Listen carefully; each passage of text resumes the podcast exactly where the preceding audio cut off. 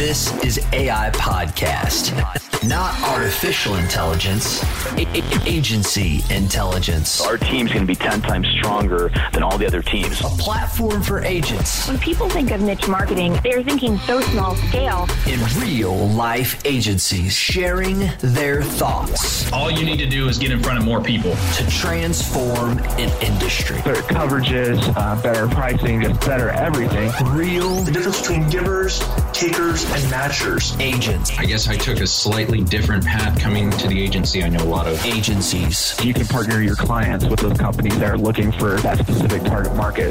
This is AI Podcast. Are you ready? I am. Let's go.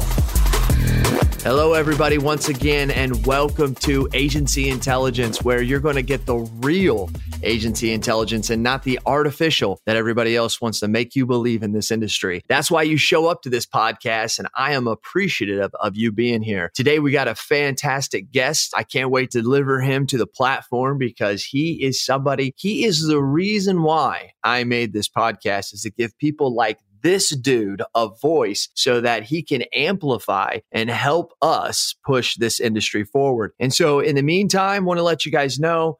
I don't know what's really happened over the last like couple weeks, but you guys have been sending me email. Most of the emails have been saying, "Hey, thank you for finally putting back on some podcasts." Yeah, I say you're welcome to all those who had that same gist.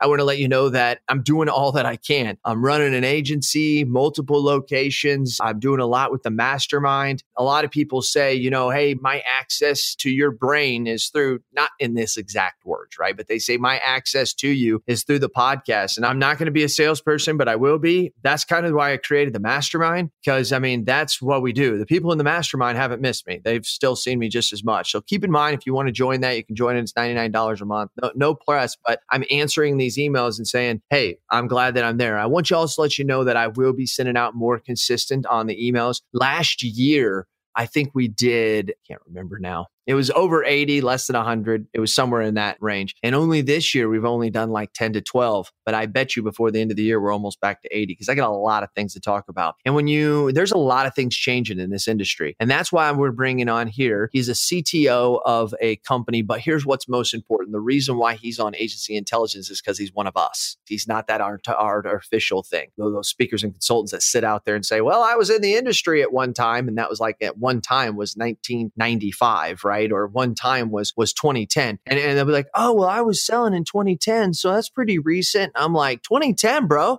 Like most people weren't even on Facebook in 2010. I mean, the world's changed, man. So I want to bring to the table and bring to the platform. That's what it's about. Wesley Anderson, what's up, homie? Dude, I am so excited to be here. A lot of great things happening in the industry right now. You know, got six years doing the uh playing the insurance game and a lot of fun, dude. Really, really Yeah. excited to be here. And we're going to get deep into that, like so deep, put a butt to sleep. Woke her up around one. You, hey, wait, hey, hey, you, we all know that that was uh, Ice Cube. Uh, today was a good day, right? I mean, we all know it. It was Proud Jason, probably not the best clip to pull out of that song, but that's what came up. So here's the thing, Wesley. You ready? You bet, let's do it. Are you an iPhone or are you a Droid user? Oh, brother, brother, brother, brother. I, my friend, am droid all the way, with the exception because the previous company I was with made us try and utilize some of those Apple products. I love the the iPad. The device itself is excellent, but my iPad is littered with Chrome. It's littered with all the Droid related stuff, but the actual physical product, iPad is superior to other tablets. Everything else, I'm Droid all the way. All right, all right, that's good. They see that's why he's a he's a man with my own heart. That's how it is. I love. I'm a big Droid user. And so, what is the game? I mean, do you do you love to win or do you hate to lose? What is it, Wesley? Excellent question. I think I'm one of those dudes that hates to lose a little more than I love to win. I love the fight of getting knocked down and coming back up with a vengeance, baby. And I think that's why the the insurance world was was very appealing to me, is because some of that those guys that have, have been doing it for so so many years, they're used to just knocking guys down, but they're not seeing them get right back up. So I love that. True. So, where you are at your time in this life, where you see successful people going from where they were to where they are now, How do you think is the biggest influence? Do you think that that is skill or luck? Dude, I you, you keep hearing lately uh, a cliche thing right now is uh, authenticity trumps polish. And when you go with skill and luck, I, I think it's a combo of the two. But I think it's being true to who you are and what you are. If you've got weaknesses, hey, that's okay. If you've got Mhm. strengths, you know, put them out there. You know, let people know what you're good at. It's okay to do that as well. So I think it's a combo of skill and luck. Absolutely. I think it is. I think it is. And I think what sways the scale is what you're, the context of what you're referring it to.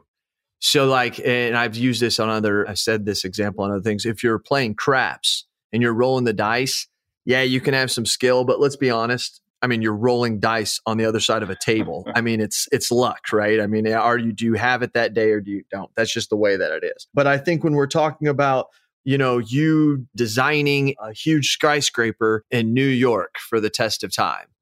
Well, that wasn't so much luck. That was pretty much skill that you've accumulated over the course of time to be able to say, I can create this and design this, right? So one has doesn't have a barrier over the other. Now, you may have been lucky that you got the opportunity to build the skyscraper, but it took skill to build the skyscraper. That's the way that I look at that. Because you, you know, I ask these questions to all all our people, but I like as I'm listening to this and I'm recording this and I'm re-listening to it, Wesley. Like I think of these questions too. It's so funny. Like I think of mm-hmm. them every time myself, except the droid thing. I don't like. Yeah, I don't like go back and forth with myself like no you're a droid user and that that would be weird right that would be weird but so wesley tell me eh, okay full disclaimer real quick wesley and i really had never known each other never talked. Bro started hitting me up saying i'm going to brain share. Started saying dude i got this other guy that's going to go to the brain share.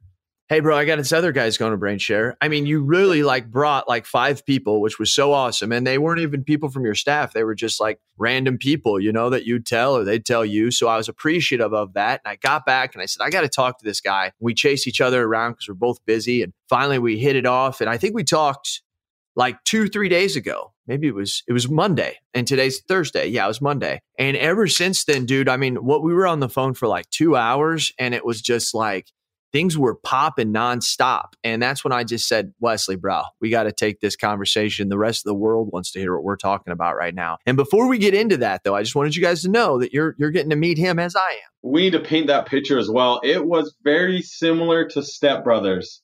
We're going through what we love. We're going through, and then it's a, a, a stop and a moment of, did we just become best friends? You know, it was like we accelerated super quick. Next thing I know, I'm heading to Cuba with this guy you know, Yes, like I'm all in, and that's like a two hours of of chatting. So it, it was Yes. high intensity, Yes. and we moved at a very accelerated pace. Yes, yes. And that's why I, and it was just like, I got to take this conversation to the stage. So, Wesley, before we get into all that, get, let them relate to you, dude. Take them back. Tell them what you were doing when other kids were riding bikes. I mean, tell them, take them back and bring them forward to where you are now, Wesley. We, this is your time to relate.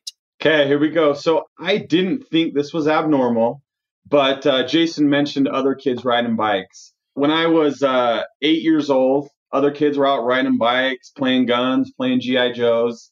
My dad had started a tech company, and his favorite person to bounce ideas off, to run with, to teach things was his eight-year-old son. So others were riding bikes. We're working on coding. We're working on programming. He's having me take apart computers, put them back together. So eight years old, I thought that was normal. He immersed me right into the world, which was a great thing, a lot of fun, you know. But a, a couple years of, of doing that from eight years, you keep going, you keep going, you keep going. Anyone's bound to get uh, fairly burnt out. So by the time dad comes to me and says, Hey, Wes, it's time to be, uh, be my succession plan, I'm 23 years old, but I have about 16 years in the workforce and Wow. it was awesome. I mean, I just thought it was a part of of everybody's life. I didn't think anything was different with my life and theirs. But when he started asking about that succession plan to his tech company, I kind of had to look at my father and be like, you know, not for me. And one of the biggest reasons it, it wasn't for me was my father, Jimmy, was so good at what he did, I would always be known as Jimmy's boy. And my dad knows that I love the fight. I love when you get knocked down, it's time to get back up. Like I, I really, really enjoy that stuff. So I, I told my dad, you know what? I, I don't want to be your succession plan. And we put our heads together and we said, well, what industry could you go into and benefit them with, you know, the skill set of technology? And we both despised insurance. I mean, just, just hated it. But we could clearly see insurance had a hole that needed to be filled with technology. So we did what any normal father and son would do. We started an insurance agency and started it in Salt Lake City, and I loved it. It was amazing. I was a little put off and turned off when I would meet with other insurance agents and they would discuss innovation and it would be a paperless agency. I'm like, well, bro, that's like 20 years ago, dude. Like, that's cool. That's not innovation, though. That's your client's been asking for that for a long time. Right. You know, that that's not innovation. But as we set stuff up in Salt Lake City, dude, it just went crazy. Things went really, really well. We grew really, really rapidly. We got a great market share. And uh, a couple years later, now my dad doesn't have ownership in my agencies, but he's my sounding board weekly. We meet together, and to have his eyes see some of the problems in the insurance world, solutions were very simple to him. And I came to him three years after we built the Salt Lake office and I said, Dad, I got to have a bigger stage. I need more population. I need higher density population to really, really make this buzz and make it work. So we looked into New York, we looked into Texas, we looked into Florida, and we landed in Los Angeles. Now, the reason I share this part is because it kind of paints the picture of my insurance knowledge and or lack thereof. all the smart insurance people out there that I love, there's so many of them, they would have taken this agency in Salt Lake City and created a sub agency in Los Angeles. Well, uh, good old Wes didn't know how to do that. So, what did I do? I created another agency in Los Angeles, another tax ID number, new carrier appointments. I mean, there is not parity that exists between my two agencies. and after I did that giant faux pas, I tried to look for the silver lining and I found some. The silver lining was, dude, I can geek out, I can nerd out on this. Let's A B split test everything. And so if Utah Salt Lake City agency is using RingCentral, California is going to use Lightspeed Voice. If Utah agency has uh, EZLynx for the AMS, California is going to go with some uh, NowCerts.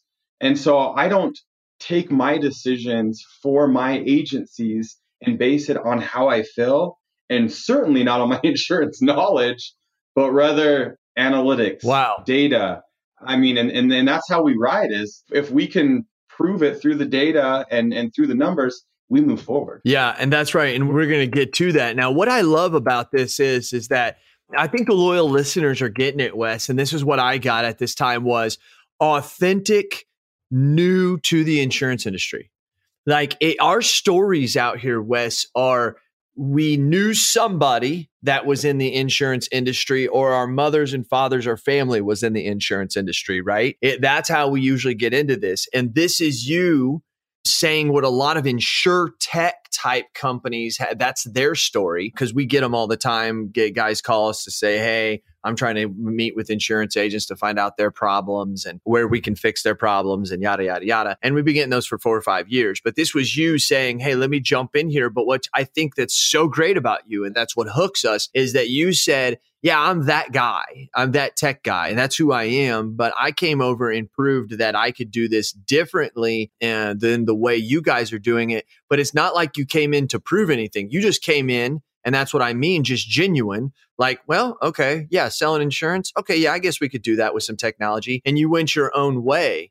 I would have been so curious if you would have went and worked in another agency for a year, two years, and three years.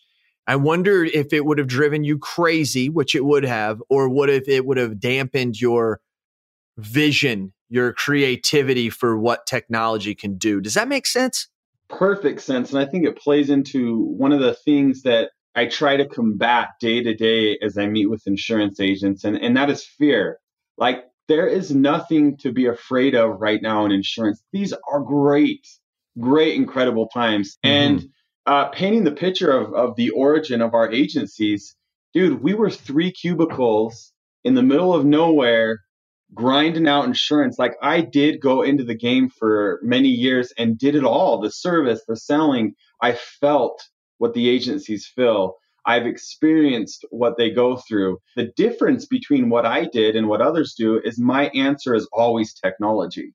And so every pain point that I felt, it was like, okay, let's go back to the drawing board. We got to work on some automation sequences. We got to work on making the client experience much more pure and much more simple because clients didn't want to come into my office. They didn't want to look at a stack of a 14 page PDF. Quite frankly, when I watched them, they were going right to page five and looking for the price.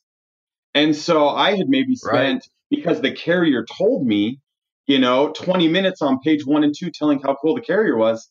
But the client and the prospect, dude, they wanted to see the price, they wanted the coverages, and they didn't want to meet in person. So it was, it was evolving and learning and leveraging technology as the answer. But I've I felt and I feel it's not felt, I'm not done, it's not gone.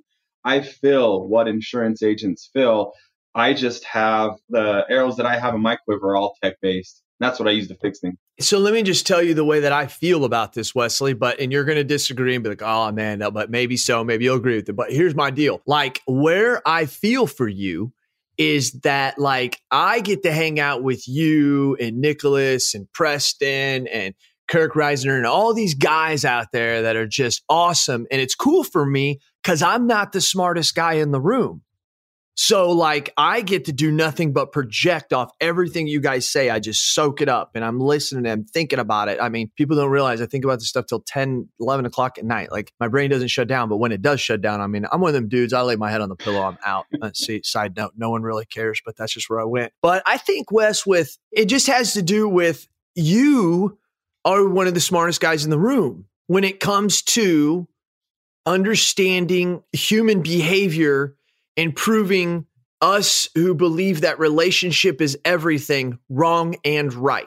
So before Wes, you go off on your diatribe on this because I know you're building up for this. Here's what I want to say listeners. This is one thing that that Wesley said to me Monday that I've I've said a hundred times to different people, and it makes so much sense. He said, "I don't make decisions based on what I think or the way I feel. I make decisions based on what the data says. Wes, did you say that? You bet I said that. And here's the deal, guys the data is there. And any large company, any company in general right now in this landscape that is, is ultra successful and doing well, they know how to leverage data. That's what they're looking at. The idea and the thought that this is the way that I feel, everyone else should feel that, dude, that goes into you leading in the dance of the sell. Let the consumer lead in the dance. Let them tell you what they want. You can't keep continuing to lead in the dance because they're they're going to step on your toes and they know what they want and data is there for them. Data is there for us. We need to leverage that data. And because I, I have the luxury, you know, a lot of people tease me and they're like, dude, if you would have known about insurance, you could have cut your costs in half. You could have had a sub agency. You are entirely right, people that say that. You're so right.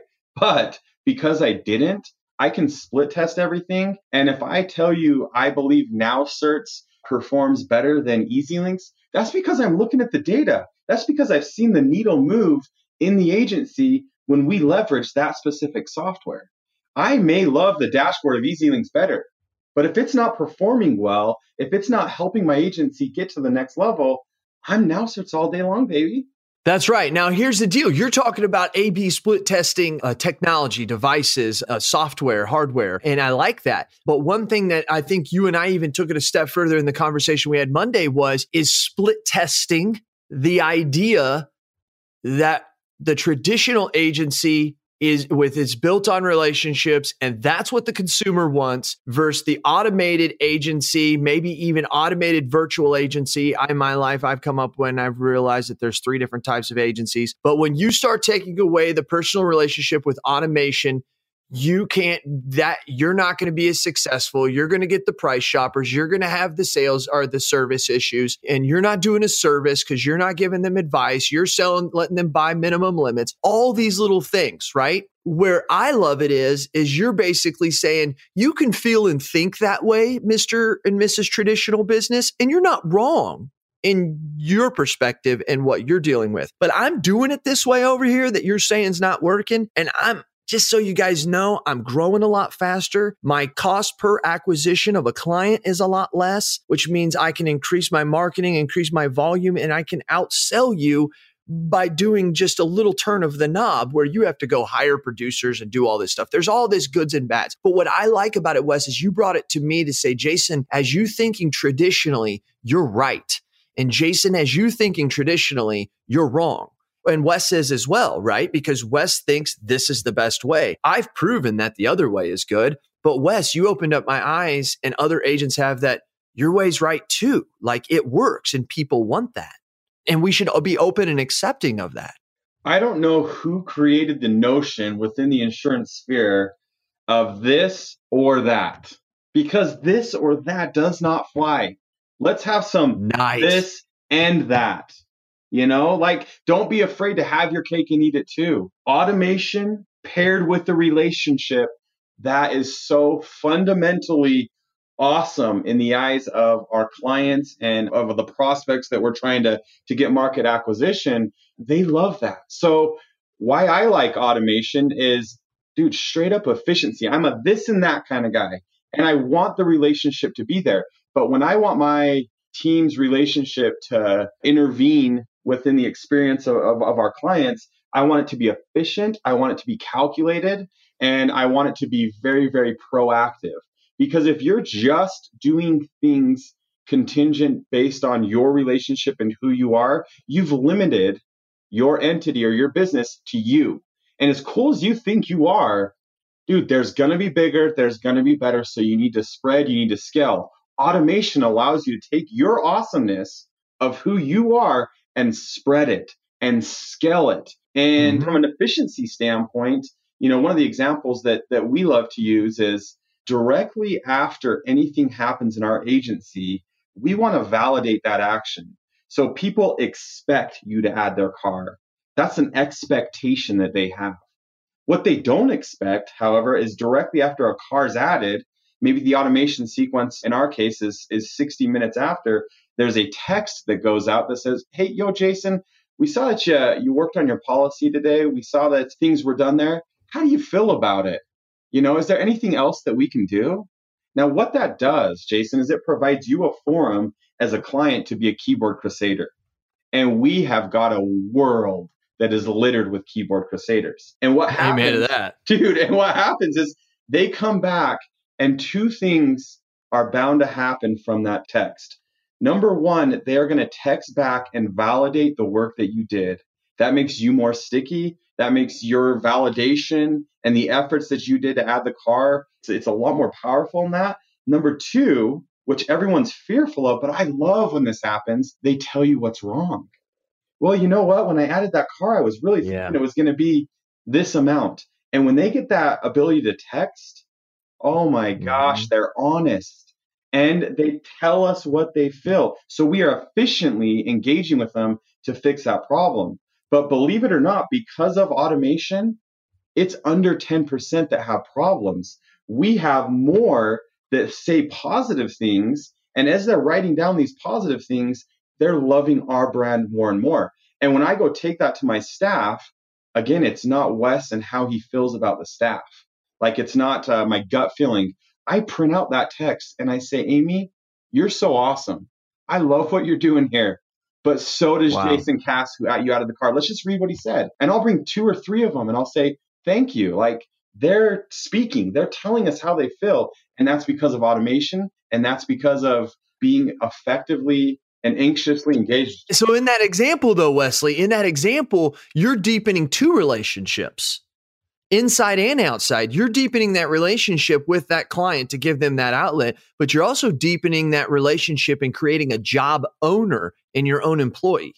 by giving that, by saying, look at that, good job, thank you. And so I think that that's real world. So by that automation, you're actually changing the hearts and minds of two people, but most importantly, you're creating, as I like to say, a job owner in what you're doing. This person is like, wow, I believe in what I'm doing. It has some kind of worth, it has some kind of value. And I think that that's important, and we forget that is uh, to build that into our culture today. No, you're spot on. And I also, through leveraging the automation, another thing that ends up happening is Jason, you, I'll concede to this. I'll concede to this right here, right now. You are better than me at insurance. You have more knowledge than I'll ever gain in insurance. If me and you have a client that needs to get their billing fixed, you go in and you fix it and you add your personality, you add your feng shui, you do your thing.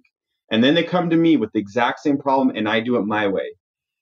Really, the reality of that situation is that the client isn't going to find a, a whole lot more value between the two of us in that scenario in the billing and that personal touch that that morale or that feel that you want to offer they just wanted their billing fixed so when you mm-hmm. when you mm-hmm. apply automation and you look at these things you start becoming a more efficient agency and i don't want my $17 $20 an hour people doing those $10 an hour tasks that really they're so linear that just getting them done, simply doing them well, that's going to go farther than having some CIC certified insurance CSR jump on the call and take care of it. Now that CIC awesome insurance person that you're paying 20 bucks per hour, they can proactively engage if you have efficiencies within your agency that can be found with automation. Okay, bro. So this is like something you and I didn't talk about. Loyal listeners know this, but like I'm pretty sure, dude, I invented a word. Okay. I'm so excited about this. I've written books, I got podcasts, you know, beautiful wife, kids, great. But I think I invented a word and it's called uh, prodeficient. Okay. If you look it up, you can't find it. It means it's a combination of productive and efficient. And what it means is this if you're being efficient, that means that you are doing the same, but with less. But when you're being productive, that means you're doing more with the same. So they're two opposite ends of the scale. So what you're saying here is very important. And this is important that you listen to this, loyal listeners, because what he just said echoes what I mean by this. And you hear me say this a lot is that he's saying not only am I being more efficient in the customer experience, but then I'm also freeing up my staff to be more productive, meaning I can now take that person who's making that higher amount of money and using their skills equivocally, I guess you could say, to what we need them to do to grow the agency. So nothing changed, right? We used automation to make us more efficient, which then opened up our staff to make us more productive. And that is what we would call in that equilibrium is where we would call that prodeficient, is what I'm saying. So what do you think about it, Wes? Isn't that cool? Yeah. Did you invent a word? Have you ever invented a word? Dude, I, I invented a word that that confused me. I was I was prodeficiently confused. No, I get what you're saying there. And I here's the deal, Jason. Like automation, don't be fearful. And this is a glaring difference why I think if you look at the economy and you look what sector is just accelerating and growing, and you just take industries, you take the tech sector and you take the insurance sector. Well, technology is leaps and bounds. They're sprinting a race, they're driving the race in a Lamborghini, and insurance is on a bicycle. You know, the race isn't fair. Right. But here's one of the reasons I think why. I think why is because tech guys release what's called an MVP. And I want people to think about this with automation. MVP, minimal viable product. Insurance agents, when we have automation talks, they say, well, Wes, I'm not a tech guy. Well, Wes, I'm afraid, like, I can't do that because they're trying to make it perfect. You can automate one part of your agency, walk before you run, get a little part, release that MVP, minimal viable product. That's why these tech guys go go, go so crazy is they throw something out there. They throw a beta test out there. Dude, everyone knows version 1 of anything technological sucks. Well, that's okay because version 3 is right down the pipeline and it's coming before you know it. So same thing with insurance automation. Throw out version 1, write something that's a huge pain point, write it down. Get your your pain point that you're trying to fulfill through automation in place and then chip away at it. But do not get caught in the trap of, I have to have full automation done. I have to have it perfected before I can release this into my agency. No, no, no, no, no. You start off, throw out that MVP, baby. Hello, loyal listeners. Hey, are you a local agent struggling to find markets for your client? Maybe you, maybe not. Look no further than Nation Brokerage Solutions. With over 200 carriers, their comprehensive options give you what you need for your customers' ever changing needs. With NBS, as they say it in the cool world, you can confidently offer a wide range of options to better support your customers and grow your business, AK Agency. Don't settle for less. Do more with NBS. For more information about nationwide brokerage solutions, visit nbsbrokerage.com. CAS certified. That's right, and I like that. That's very well said. I love practical stuff, and you're hearing it from a guy who's who's set up way automated. And so he's saying it just, you know, like you said though, you were doing this and you were understanding these things when other kids were riding bikes. A lot of insurance agents who have always been salespeople, this is something that they're new to. So I think they need to accept and understand that. Wow, I'll never be like Wes. Well, you may not be, but you can be pretty damn close. You know what I mean? There's a lot of people who become professional basketball players and they didn't start until the age of 13, 14, or 15. A lot of them start at the age because they started playing basketball at three and four, but there are a plethora, a slew of them who didn't start until later and they still became professional basketball players. So I think you just got a good, good little dose there of hope and expectations that you should set upon yourself there, loyal listeners. And then also, one thing I wanted to hit back on is you said a couple things. You know, here's one thing I wanted you to think about. And you said this back before. Let's break down something. You use the word, I like words and I like definitions, Wesley. You're, getting to know the weird side of me, and that's okay. Loyal listeners have been here for 400 and some odd podcasts. But here's the deal I have, I believe when people say things, it gives us a look in a frame of their mind. And when you throw out words like innovation, you I've heard you say that or innovate. You also throw out the words transformation. Why I love that about you Wesley is people don't use those words when they're talking about insurance. People don't use those words when they're talking about business. People don't use those words when they're talking about their families. They don't talk about those words. And I think it's important to realize that if you do look at the definition of innovate, it just says make changes in something established, especially by introducing new methods, ideas, or products. Okay. So we could see that in the industry, right, Wes? We mm-hmm. could definitely see that. Yes. Right? Yes. But look at what the definition of transform is. Okay. So transformation, transform. It's to make a thorough and dramatic change in the form, appearance, or the character of. Two totally different meanings, right? Like two totally different meanings. So, one of the things that Daniel Burrus said, and I want to lead into something that he said, but this is not what I originally had planned because you brought this up. I love words. People don't realize when you're talking to me, I'm listening to the words that you're using because that can help me understand your mind. What do they say? Little minds talk about things, medium minds talk about people, and great minds talk about ideas. I pull those ideas and pull those meanings from the words you're using. Wes, I want to get your feedback on this. One thing that Daniel Burrus told me in the first podcast we did, he's a futurist. If any loyal listeners, you to go back and listen to it. The dude is incredible. He wrote a book called Flashpoint and they wrote many books in the 80s and 90s talking about what 2010, 2015, 2025, 2030 would be. And the dude is like right on. And he believes in hard trends and soft trends to be able to tell the future. So, anyways, the point is you got to check him out. One of the things that he was talking about is he said, Jason, here's the difference.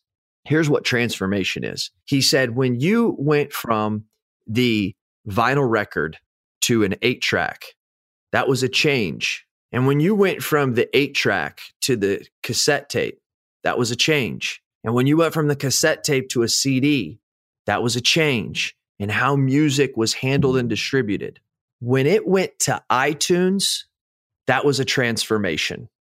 So the other was innovation, going from one form to the other. But the transformation is when it made a thorough and dramatic change in the form and the appearance and the character of music. What do you think about that, Wes?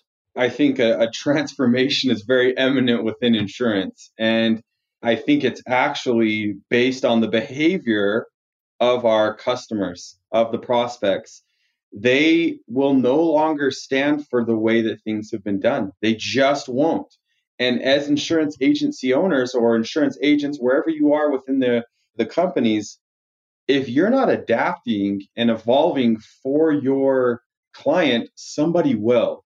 And those right now, in my opinion, that are leveraging technology, running lean, because that's a key right now. That's a data thing. That's not a West feels like it. How many carriers are upping commissions right now that are all lowering it? So, okay, cool carriers, lower commission. I'm going to run more lean. I'm going to run more efficient and I'm going to run a lot more fast.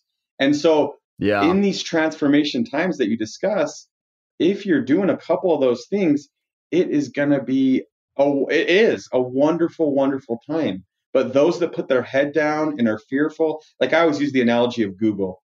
I cannot handle when an agent tells me yeah google tried and they failed. Well here listen up bro. Google doesn't fail. They won't. They have too much data too much success. And so their little uh, spiff right. in the industry a while back that's nothing more than gathering data. And they will come back because there's frozen money, trillions of dollars in insurance that's been frozen, and they're going to get an ice pick and chip away at Ooh. it. You know, and they're going to. Ooh, ooh. They're getting the ice pick out and chipping away at the frozen money. Oh, yeah. See, loyal listeners, are you wondering? You're sitting here now, you're like, holy crap. Every time Jason delivers the goods, 37 minutes in. This Wesley guy is incredible. And not only that, you guys got to admit, I mean, we're not trying to hate here, right? Across America, across the world. I mean, I got people in Dubai right now that listen to this, Wesley, uh, Japan, Australia. And here's what you got to know you've met a lot of people in the world from a lot of different countries. And from the ones you've met in America, you've met a lot from states, but you've never met a cool guy like this guy from Utah. I, we didn't know that cool people come out of Utah, Wesley. We did not know this. I mean, this is incredible. I got off the phone with you and I was like, wow, there's cool people in Utah. No, I'm joking. No, let me, let, let me hit on that really quickly for you. You got, okay, you, go, you go, got go. Silicon Valley, you know, the most renowned tech place in the world. We're not talking about the States. In the world, Silicon Valley is it's just incredible. It sleeps, breathes, it permeates technology.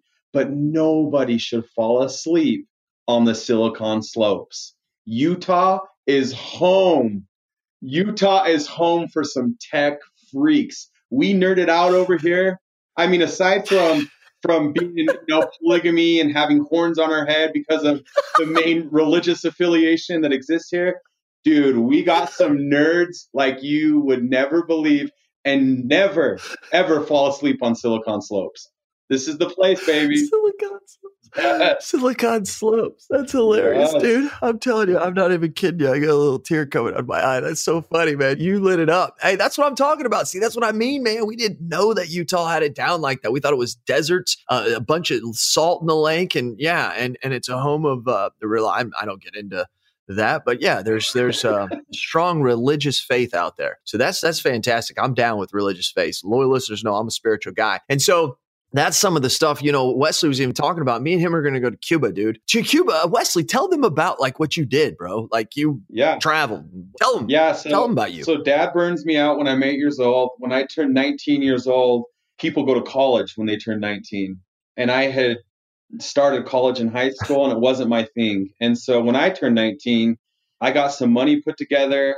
I went and lived with nothing but Hispanics, just those that spoke Spanish. No one spoke English predominantly Cubans, Venezuelans, Puerto Ricans. I lived with these people for two years of my life. I did hurricane relief in Florida. Because I couldn't speak English to them, I had to learn their language. I was living with them. I mean, I wasn't seeing white people at all. And I, I gave two years of my life out there. And, and it, it's probably the most the most aggressive that I've grown as a human happened in those two years. And, and I went out there, we did missionary work, we did hurricane relief, but I mean, some of the sacrifices that that happened while I was there, I didn't watch. We didn't have TV. I didn't listen to the radio. I mean, all day, every day was service. I didn't call my family. I didn't talk to them except for Mother's Day and Christmas. That was the only time I talked wow. on the phone. I wrote them letters. Like I dove into it out there and I paid for it. No one paid for me to go do this. I put the money together. I paid for it. I went out there.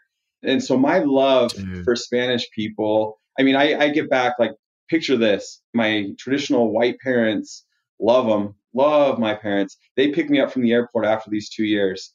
And uh, we're driving back to our house, and my dad looks back and he said, "You know, they're who is this new guy? What's to happen? You know, they're they're on you know Right, the, edge right. of the seat." My dad says, "Yo, what'd you learn, Wes?" And I'm I'm just going crazy here. I look at my dad and I say, "Dad, I'm racist."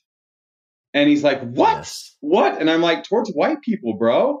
I'm like, I had so much love showered upon me. I learned so much about brother to brother love and and sharing and humility. Like I hadn't learned that at all from any of my uh, neighborhoods or, or or places that I came.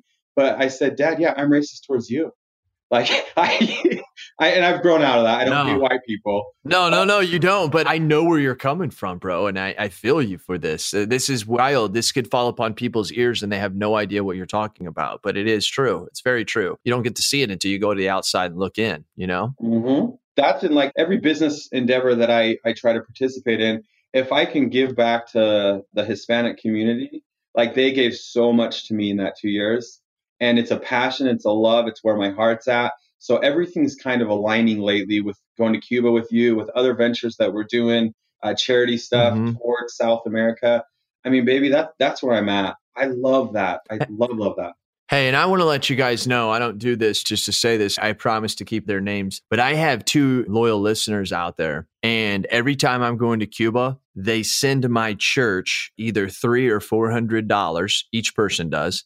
And it's amazing is, is if they're listening to this, they probably have no idea that there's somebody else that does this too. But they send me three or four hundred dollars, and they just send it directly to my church. They don't send it to me, and they'll write in the two box Jason's trip to Cuba. And what's amazing by that is is like you don't understand that that doesn't help me. That helps the people because I have my own money to go. I'm going regardless, right? And so I thank those people so much for one of the people I know, the other person I just don't know, but I do know that they've obviously listened on the podcast. And it really means a lot when you get those type of things. And if anybody ever wants to support, I want you to know that if you do send me money for going to Cuba, I use my own money. What I do is I turn around and I give it to the people. And when I mean give it to people, it doesn't mean I necessarily just give it right to the church. I mean, there's people who are on the side of the road trying to give me an ice cream and I give them money and they say, Oh, no, no, no, no. I'm like, and Wesley, this is, this is a true story. The guy is, he's almost making me mad. He wasn't because I'm in Cuba and I'm like totally calm and collective. But I said, he, I, I tried to give him this money and he's like, Oh, no, no, no, no, no, no, no, no. And I kind of found out because I'm not going to have this problem when you go with me, Wesley. I didn't have a translator with me and I'm just walking through the towns in the middle of nowhere. And the guy finally, I figure out I gave him too much money. And so, like, it was equivalent to the fact that he wanted a dollar fifty for this snow cone, and I was trying to give him like five hundred dollars. Okay, like equivalent their money, and I didn't know that. And like I'm like, dude. And so I mean, he refused to take it. But the point is, is I take my money and I go around and buy that stuff. I'll buy hats. You know, I'll pay twice as much money for them just because like they literally made that hat sitting right there, you know? And then I give the hat away to some kids up at the orphanage. You know what I mean? So so that stuff goes to good work when it does. And and what touches me is let me know that like I'll get a call from my church and they'll say, Hey man, we got another check-in. And it's like, holy shit, like who is doing this? Like these are incredible amount of people. So just FYI, if you want to send uh, Wesley some money, we'll be more than happy to give it away from some snow cones. Yes. Yeah. Yes, baby. That's right. Love that. I love it. I love it. Love it on people. That's what we do. Love it on people. You wouldn't believe how much it can change the world just by doing that. And, and sometimes people say, well, loving on people's good, but giving money's good too. That's true. But when you're dealing with societies and cultures that don't base their life on money, they want the love, right? So, see, that's you got to get outside America to understand that concept. You really, really, truly do. One of my best things you've said, another also, is get an ice pick out and chip away at all that frozen money. I love that. That is that is some good stuff. Anything else you want to wrap this up, Wesley, with what's what's what's going on and what's it? Let me ask you this real quick. Wrap it up with this because you kind of talked to me about this. Where do you see this industry in, let's say, five, ten, and 20 years? Like, just give us what you think. You don't know any more than anybody else, but tell us what you think. What's inside your tech head? Okay. Well, first, I'm going to back into that question. The, the first thing I would tell you is one of the things that we have to do as insurance agency owners is, and you'll see this in a number of books that are coming out and or already uh, been put out, is that the cliche of delegate to elevate. You have to do that in an insurance agency. No longer are the days you can open up an agency, you have a problem that arises, you put your head down, sell more business, and it's fixed. No, that, that doesn't happen anymore. There's too much data, there's too big of a wave that's coming. You now have to think in your head, and everything that you're doing is should I, as the owner, be doing this task? And if it is a $10 an hour task, you should not be doing it. You should delegate that. And it's not right. hard to do. It has to happen. So that's number one. Where I think the industry is going to go is tech companies are going to get the red carpet rolled out for them by the carriers. And we have been so loyal as agents, the marketing division of these companies for so many years, and it will hurt everyone's feeling when a tech company comes in and has immediate access to the API and goes through the, the front door and the back door, gets the data they need, and provides a solution for the consumer. Wow, you didn't say that the other day. That's good stuff right there. This is going to happen, so prepare. Prepare for that and be okay with that because what you can do, it's not I want to be a traditional state farm or I'm going to go the Geico direct right away. Quit thinking this or that. Think about this and that pull the parts from State Farm that are traditional and that are your strength and keep them. Take the parts from Geico that are proven analytics and data showing their market acquisition increases. Take those parts, apply that as well. Give the consumer the best of both worlds. And when the carrier, you know, gives these tech companies, you know, the red carpet, don't be pissed. Go at it, work your your way, utilize technology to the best of your abilities and apply this and that. Give them technology, give them a good experience, but maintain that personal side of things. Maintain that. So that's what I think is is. So I'm sorry. Wait a second, Wes. Uh, so all you loyal listeners, you thought you were done. Give me a second, because Cass is. This is how Cass is. He doesn't think all the time, dude. So like, uh, tell people like what you do right now. Like you have your agencies and all that, but because you're an entrepreneur, what is your actual title for where you work right now? So my agencies, I get asked this question a lot. So I, I, communicate with three to four insurance agency owners every day. I have a decent pulse of what's going on across the nation with the various insurance agencies. And I always get asked, Wes, I can barely run my agency and do anything else. How do you have two going and a plethora of other projects? Well, if you take my day and 100% of my efforts, 5% goes to agency in Los Angeles, 5% goes to the agency in Salt Lake City. I'm still the owner. I'm still anxiously engaged in my agencies, but the 5% that I do is what I love and what I'm passionate about. The rest is delegated to people that are better than me at insurance. You walk into my office here in Salt Lake City and you say, Hey, I need an insurance quote. If I'm standing out in the foyer, I will direct you to multiple people that are better than me at insurance and they'll do a great job and take care of the individual 90% of my efforts are i'm currently the the cto and that's just nothing more than the nerd the head nerd of Agency VA. and i'm applying the things that we discussed Agency VA is littered and filled with a delegation model for insurance agencies to help them efficiently delegate tasks be cost effective as they do it leverage our technologies because we've already done that part for a lot of the agencies. And again, 90% of my thoughts, efforts go there because I feel like I can make a bigger impact on the industry as a whole in that position than I could if I focused more efforts on my two agencies. Now, I'm not going to get rid of my two agencies, but it could because it keeps me in the know of the pain points of the feelings yeah. of an insurance agent. But I am all the way dialed in with the agency VA stuff and that's that's my passion and it aligns with what you said about Cuba and stuff because a portion of what we do goes back to people from Colombia goes back Love to people that. in Puerto Rico and I get to head that up. And so Dude. I have myself a purpose beyond insurance, beyond you know things of that nature. So yeah, I'm happy right now, dude. I, I haven't I was actually staring down the barrel of selling both my agencies because I was getting fairly depressed about where the industry was headed. As I got this new passion this year, I mean, this is very new for me, but as mm-hmm. I have it and I've had it, I know I'm here to stay in insurance.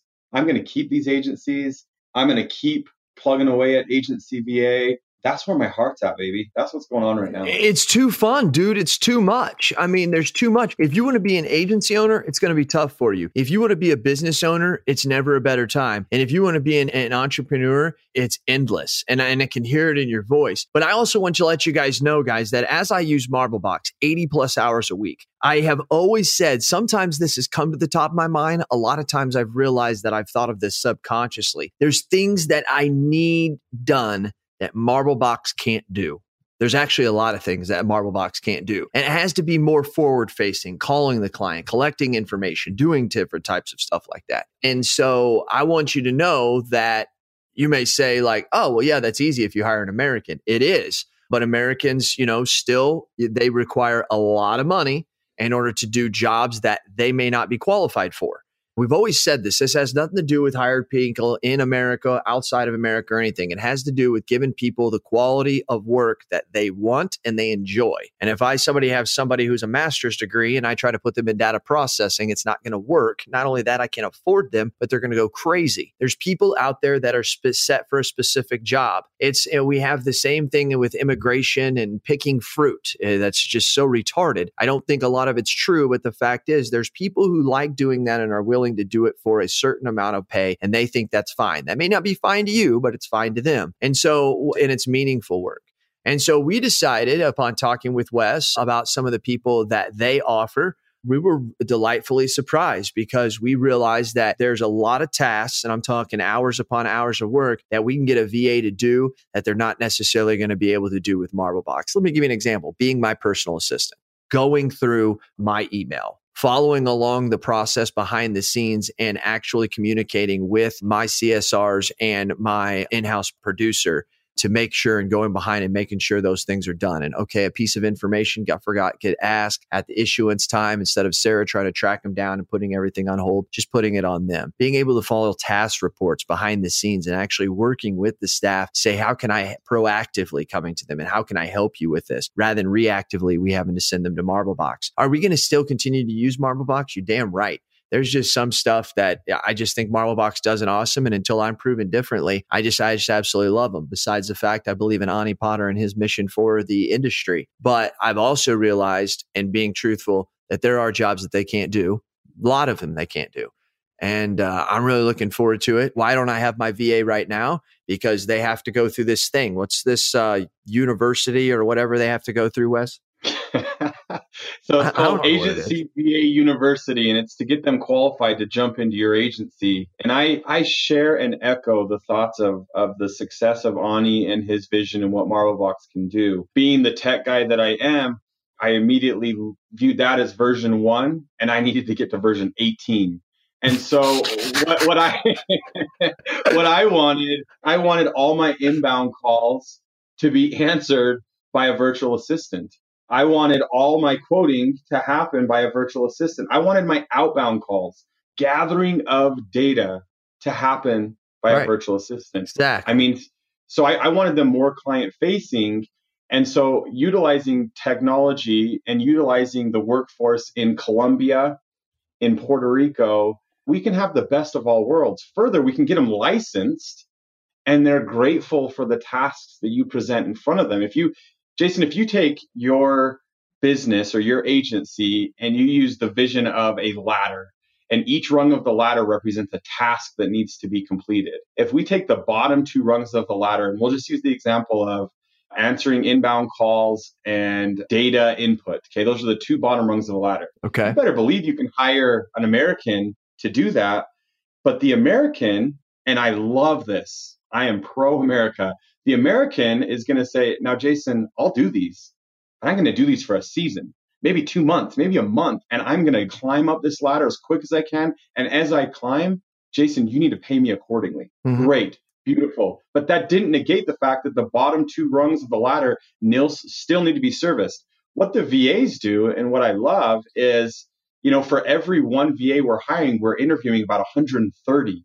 And by the time they get here and they get this job and they go through Agency VA University, dude, they have degrees. They've been 14, 15 years wow. working in this type of, of industry. And so you have the cream of the crop from their country doing these tasks in your agency that other people want to climb up. And it's really cool because all of a sudden that entitlement or maybe that I'm too good for these tasks, these bottom rung of the ladder tasks, all of a sudden you've got this guy from Puerto Rico that's licensed that's saying, I'm not not only am I not too good, I'm gonna like outperform everybody. I'm gonna run hard, I'm gonna run fast.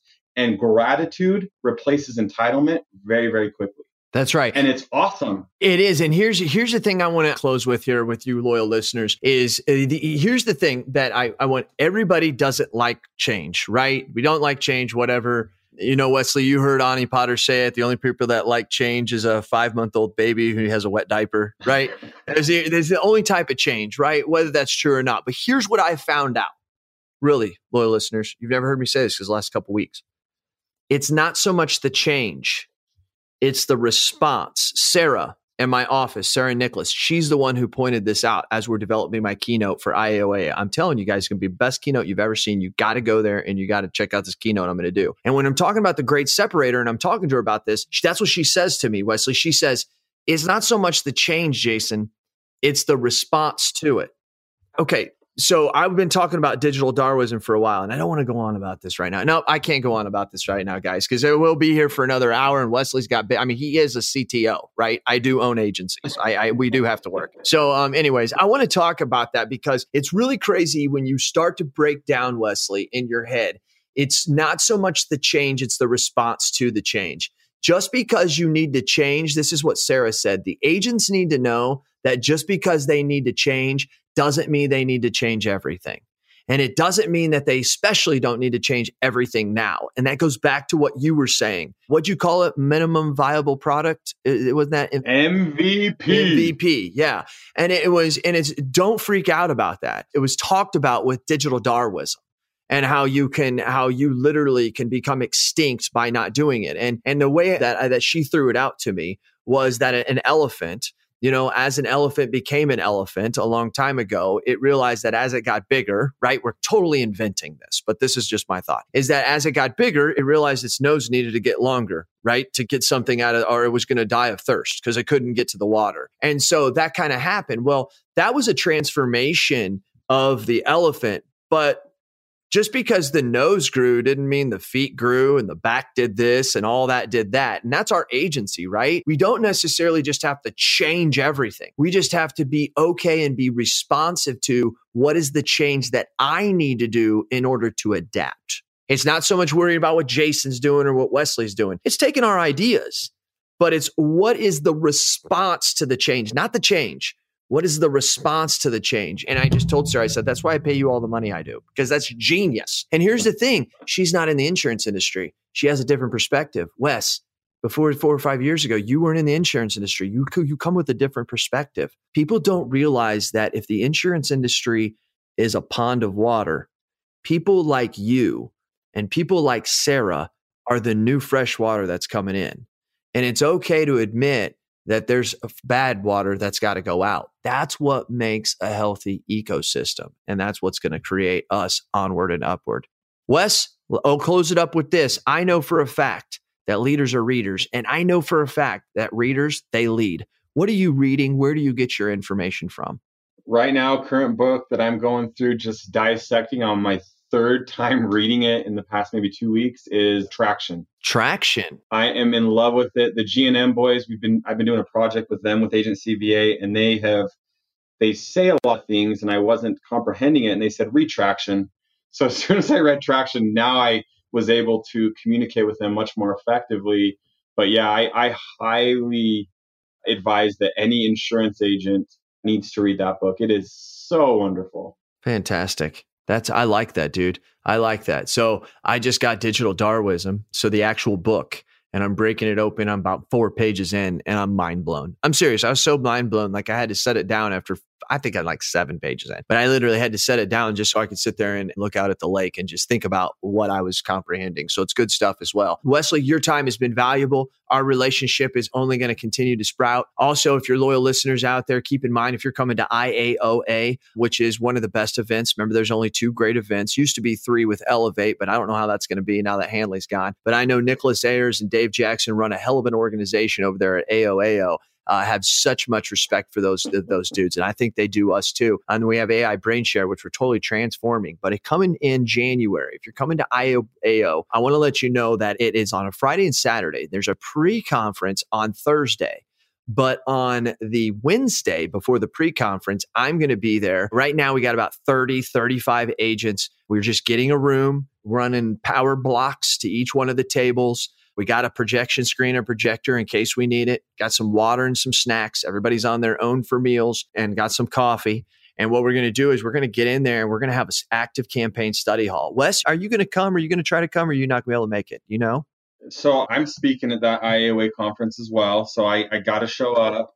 And uh, yeah, dude, I'd love to come and I'm more than happy to to share what I believe in active campaign. Sure. I was talking with Daniel Dye and he was at Brain Share. I think he sat at your table. I think maybe not, but anyways, yeah, I did. I think he sat at your table. And Daniel Dye, Vegas. Yeah, from Vegas, right? Oh, yeah, very, genius, bro, genius. He gets it uh, like you and um, Preston do a lot more than people like me do. The dude gets it. He said to me, he said, Cass, you know, Matthias was sitting next to me, and he said, mm-hmm. Matthias are in this same automation group, and he was like, during breaks, he's like, Matthias and I wanted to just break out our computer and not really associate with anybody else, even though we like everybody. We just, cause like this is our first time we're together, like we want to break out our computers and just start like going to town, right? Like let's start working on these automations. And I was like, that's genius. I was like, that's what we're going to do. And then I thought, oh, IOA is coming. So I called and I want to let you guys know if you've never put on a conference, it is so expensive. It's ridiculous. They're charging us, they want to charge us $180 for a gallon of coffee. Hmm. $180 for a gallon. I want to let you guys know that a gallon is roughly around 12 14 cups. Okay. I drink that myself. All right. And so, and people say, well, that's why you're so hyper. No, my body produces caffeine while I sleep. And so, so that I think that right there, just to have snacks is like $700. They told me just to have the projector was $1,100, Wes. You know, I said to him, I said, can I bring in my own projector? They said, no. I'm like, are you freaking serious? And and do I even have a projector? No, but I was going to go to the chamber and borrow one or something. So it's ridiculous. I'm trying to narrow them down on the price. But if you want to come to that, just let me know. Hit me at jason at growprogram.com. Uh, if you're probably an IOAO, you can search for study hall in the little search thing. You'll see we're already having a bunch of people jump in. And I, I think I'm just looking forward to it. We just want to break even, pay the cost, be able to have a room to enjoy ourselves with. And then I was thinking to myself, I almost had this whole thing done, Wes. And the lady says to me, she says, Okay, so I just got a question. I said, Yes. Yeah. She said, You guys are all going to have your laptops open. There's really no agenda. It's just, let's just go at it. You know, let's just all create what we've been wanting to create. And I said, Yeah. She said, How many laptops do you think are going to be there? I was like, Shit, if there's 30, 35 people, there's going to be 30, 35 laptops. She said, You know, we only do have four plugins in the whole room. And I was like, I was like, oh my God, I've never had one of these. So I've never had to think of that. So yeah, we're having to have plugs ran to each of the tables. $325 to just run the block to the table. I'm not joking. And I got nine tables, dude, just to run electricity there. It's like over, nine, it's almost three grand. I'm like, oh my gosh, are we in America or what? I mean, you could live in Cuba on three thousand dollars for ten years. you know what I mean? It's just like it's crazy. Anyways, man, we'll get off this. Wes, greatly appreciate it, man. Thanks for coming on here. Uh, really do appreciate it, and uh, I think uh, the uh, the industry knows and the loyal listeners know they're going to hear a lot more from you. I appreciate your leadership and what you're doing, being able to break through the wall and get bloody, so that all of us could just come through it and act like it was always there. We appreciate it, Wesley. Yeah, thanks for having me. And if, if there's anyone that I can help, Facebook message me. I really, I'm being truthful here. I will help you free of charge. It's my passion. I love it. So message me, um, get you on the calendar. Love to help. Um, excited, dude. Yeah, I am too. I'm so excited. And I'm excited there's people like you in this industry. And the reason why is because I love you. You're going to help push us forward. And that's why we gave you this platform because this is agency intelligence. This is real intelligence. This is stuff that you can use in your agency. This is not artificial. This isn't, well, I've seen another agent do this. This is Anderson telling you, this is what I do. This is who I am. These are what the other agents are doing in the other hangouts like that you and I have. This is Agency Intelligence Podcast. This has been your host, Jason Cass, and I am out. Hey, agents, listen to this. Listen to this. What are we terrible at? Think of it. Think of it. Really. We're, we're terrible at training, right? We're not very good at hiring. We're not very good, terrible at firing, actually. Uh, terrible at creating process and some workflows. Terrible at technology and implementing that technology and even knowing what type of technology we want. And the list goes on and on. Now, listen, I'm an agency owner, and I, you know how it is to to fix a problem. The first thing you got to do is you got to admit you have a problem. Here's what you do go to virtualintel.com. Check out what we do because we do all those bad things that you can't do. Really? And you may do one or two of them well. Good for you if you can do them all. Just want you to know you're in the minority. But if you can't do any of them good, or you don't even want to do them anymore because it just takes too much mental power, then good for you for realizing that and give us a call. I'm telling you, virtual intelligence, that's what we do. And where we specialize in high quality VEs, not virtual assistants. Look it up. Go to ChatGPT, put in what's the difference between a virtual assistant and a virtual employee. Enough said. I don't have enough time to go on and on about all the differences on this 60 second commercial, but you've got time to search it and look at it.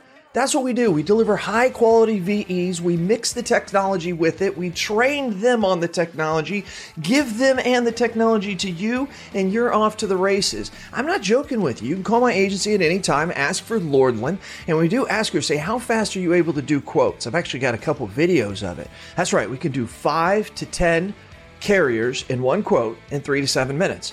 So you give me an auto quote, I can do five to 10 carriers in three to seven minutes. How are we doing it? We're doing it through the technology of virtual intelligence. Give us a call. Check us out. You can ask for me personally. I'll do the demo for you. Who are they? CAS certified.